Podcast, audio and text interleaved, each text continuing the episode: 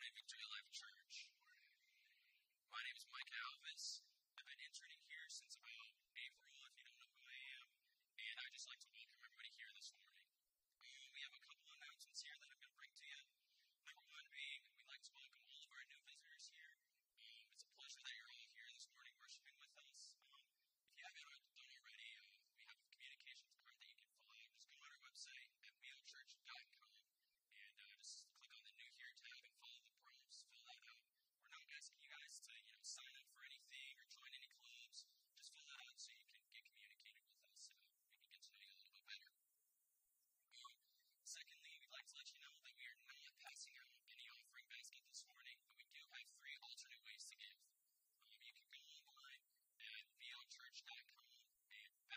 give and follow the prompts there and give that away. We also have a text to give VLC, or text VLC.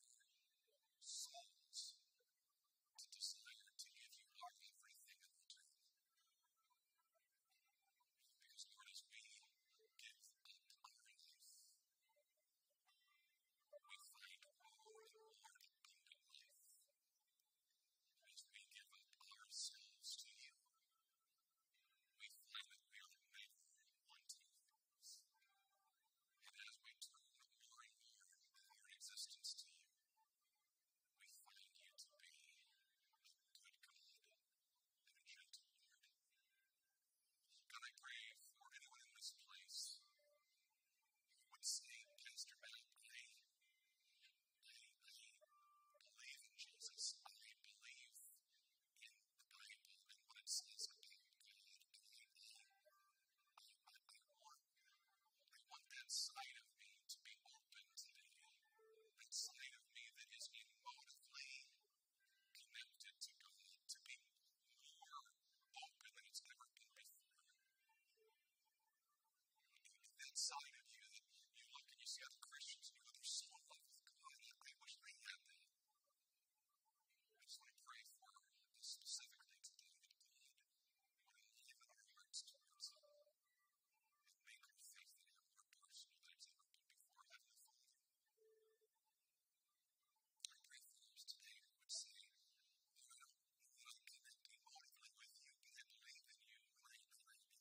Steve.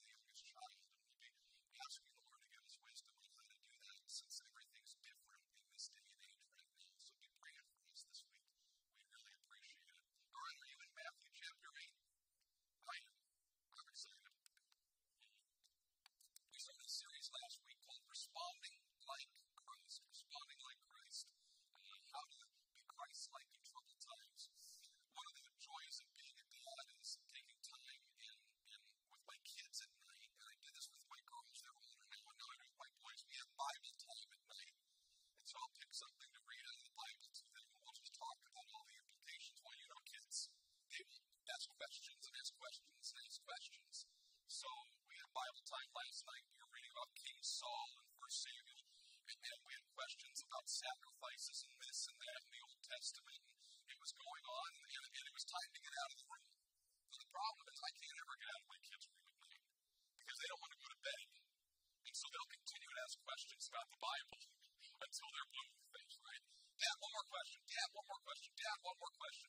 So I was out the door last night. I was shutting off the hallway light. Dad, one more question. Why did they sacrifice a lamb?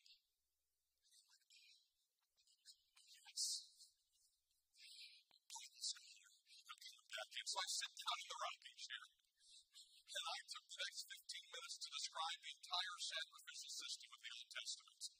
I sat down and I talked about every offering, the sin offering, the guilt offering, the burnt offering, the fellowship offering. I explained it all.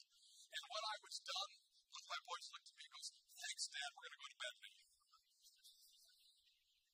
Never happened before. I would call that oversharing. My boys were not ready yet for the depth of the book of Leviticus, okay? They weren't quite ready for it. And I overshared, but I saw my opportunity and I wanted to take it, right? Spent way too much time sharing.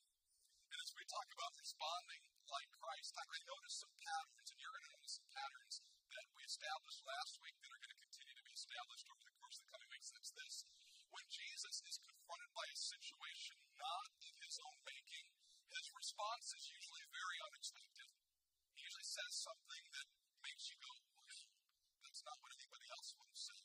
A lot of times, uh, his response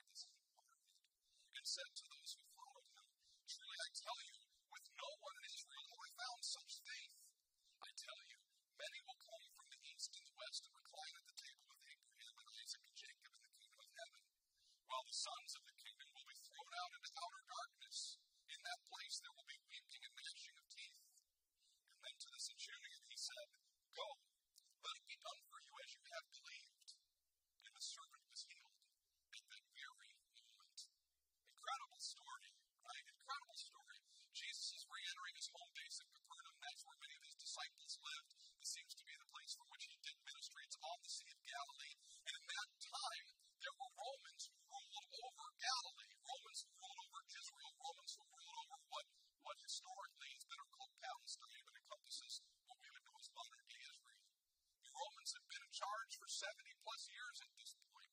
Pompey the Great had went and stomped around the temple 70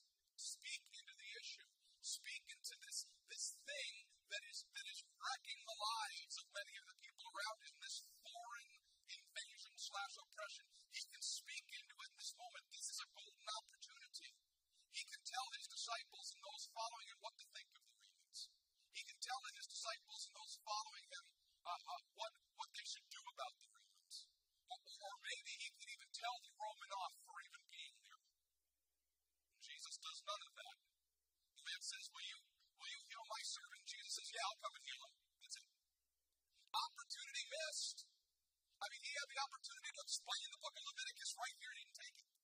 Right? He has the opportunity to speak into what everybody there is thinking he should speak into. After all, they're, they're, they're thinking that he may be the Messiah. He may be the great Jewish leader who rules a kingdom forever, which means the Romans' time is short. He may be able to speak into the situation, but he doesn't. He says, Yeah, I'll come and heal him. And that's the second shocking thing that takes place. Because Jews weren't allowed to associate with Gentiles. Jews were not allowed to, to, to hang out with Gentiles. They would be considered unclean. Peter says as much in, the, in a couple of books forward in Acts chapter 10, verse 28. The, the, the Spirit of God instructs him to go to the household of another Roman leader named Cornelius. And when Peter walks in, he's, it's just blowing his mind. He looks at all the people in the household of Cornelius in Acts chapter 10, verse 28. He goes, You guys know it's not lawful for me to be here. I'm not allowed to associate with you. I'm certainly not allowed to cross the threshold into your house. Jesus doesn't even say that. Jesus goes, Sure, I'll come and heal. In fact, Jesus says emphatically, he uses the Greek word ego, which means I myself will come and do this. I'm on my way. Let's do this thing. But once again, we don't know what anybody was thinking at this moment. The Bible doesn't give us the thoughts of his disciples, but I'm sure there were just a few people in the crowd like this. And if we know anything about Jesus, and anything we know about Peter, Peter was probably going, "Oh no, Jesus, no, you don't." But maybe you don't want to. Maybe you don't want to voice your concerns in front of the centurion. Maybe that's why we don't have any of the objections of his disciples the way we have them in other places. Because there's a centurion standing there, want to say anything about the centurion can hurt you.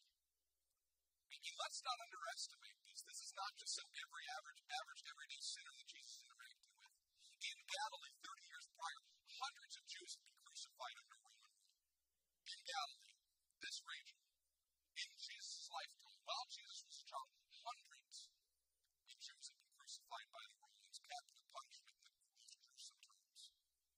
Okay? I'm not saying that the centurion was the actual crucifier. He probably wouldn't have even been in Palestine at that point, but this whole thing is shocking. Gentiles associate with, with, with or Jews don't associate with Gentiles, certainly not with Roman oppressors. He says, Yeah, I'm coming. And the centurion goes, No, no, you're not. I'm not worthy to have you come to my house. I guess this is the third shocking thing that takes place. Don't, don't come into my house. Now, whether or not this is because he thought Jesus was some eternal Messiah, or whether he just knew that Jesus would defile himself by his own laws, we don't know. But Jesus, you don't have to come to my house. Say the word, because I recognize authority. I'm a man of authority. I've got troops under me. I recognize authority. You've got authority. You do not need to come to my house. Jesus, just say the word, because if you can heal somebody here, you can just say the word, and my servant will be healed there. You don't need any magic. You don't need to come there with your magic wand and expect a patron and you're healed. You don't need that. Right? He can just say the word he has real authority. Right? All he has to do. Jesus, it says, marvels at this. I don't marvel at much. I enjoy some things in life. I enjoy a few things. I don't marvel at much. In fact, I was trying to think, when's the last time I really marveled? right? And I remember it was back in 2002, the very last time the Browns made the playoffs, I marveled. I was in the stadium that day. I was there for the Run William Run game. I hugged that moment. I was marveling. I saw Marvel just a few weeks ago on vacation. Um, we, we took our kids to the National Air Force Museum. Super cool. Super cool. Nobody was there because we were in bikes. We had the running boots. It was great. But the property is, is, is as big as our property. There's four massive hangars and a massive silo. It's massive.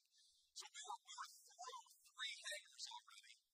And my kids were foot sore. They were tired. They were getting cranky. And all of a sudden, my sidewalk right before the fourth hanger, and I see this about 10 yards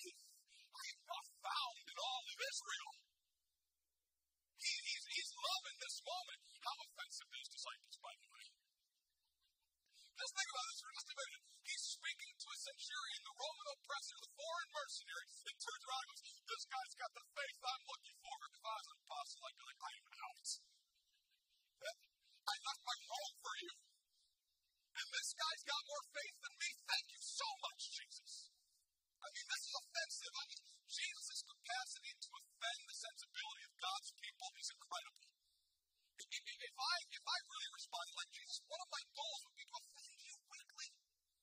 Because he just looked about. I haven't found such faith literally in any of you.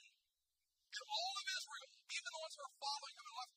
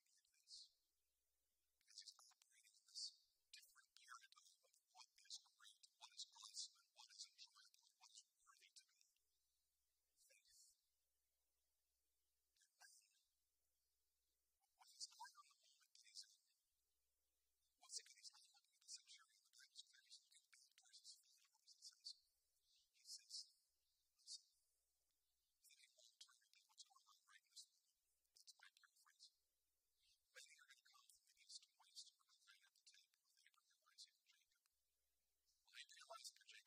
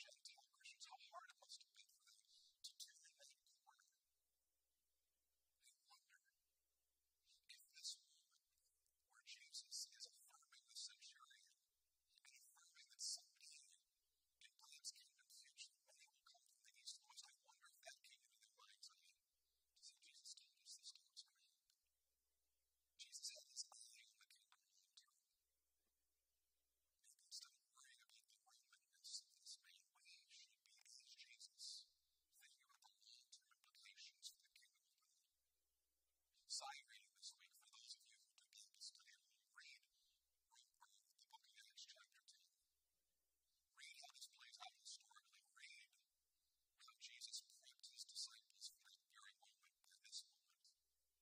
Acts chapter 10. Let me make some observations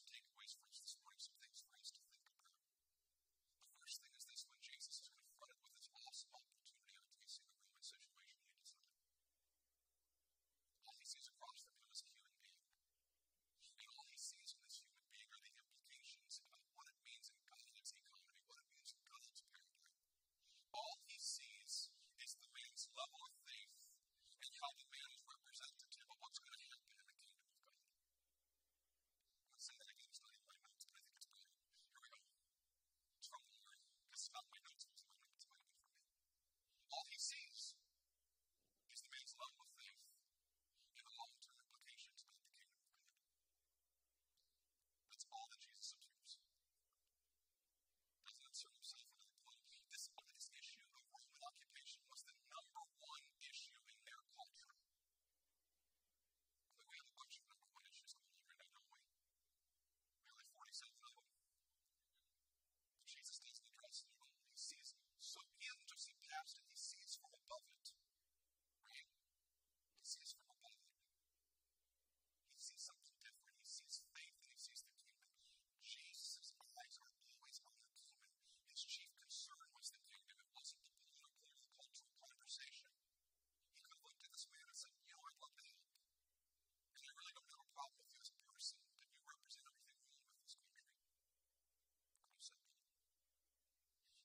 find it such a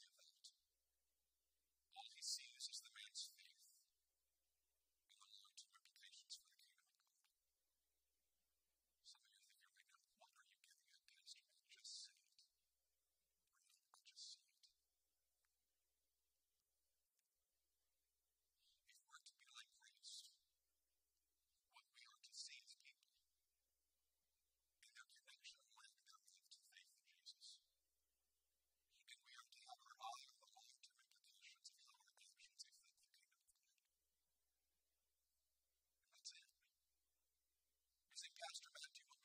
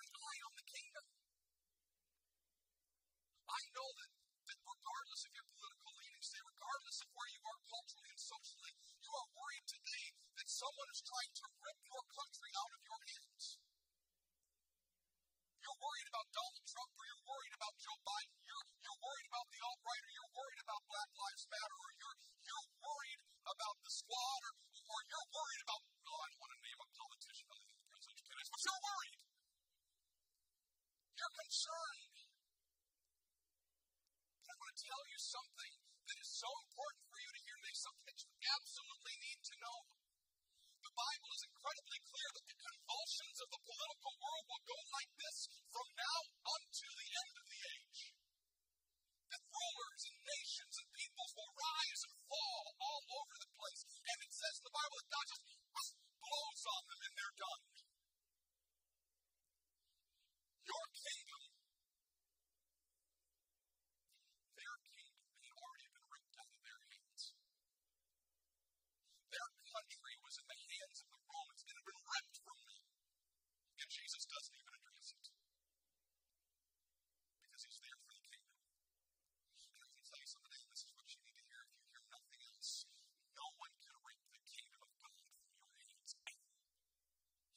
nations will rise and fall, leaders will rise and fall, political opponents will come and go, but no one can rip the kingdom of God from you. And if your eyes are on the kingdom of God, you look at November's election, you go, God, you got it. It don't matter. It don't matter. Because the kingdom of God is going to move gospel is going to be preached, Jesus is going to be glorified, people are going to get saved, and that is our chief concern is the people of Jesus Christ. That's who we are. We don't need to come into the political conversation. You want to have it over coffee with your buddies at McDonald's, and have a ball. But we want to see people come to know Jesus. And if we're speaking into the political and cultural conversation, everything that we think we're not responding like Christ because how many times does Christ address the Romans? Barely at all. How many times does he speak of the Herodiotic apostles' rule? Almost never.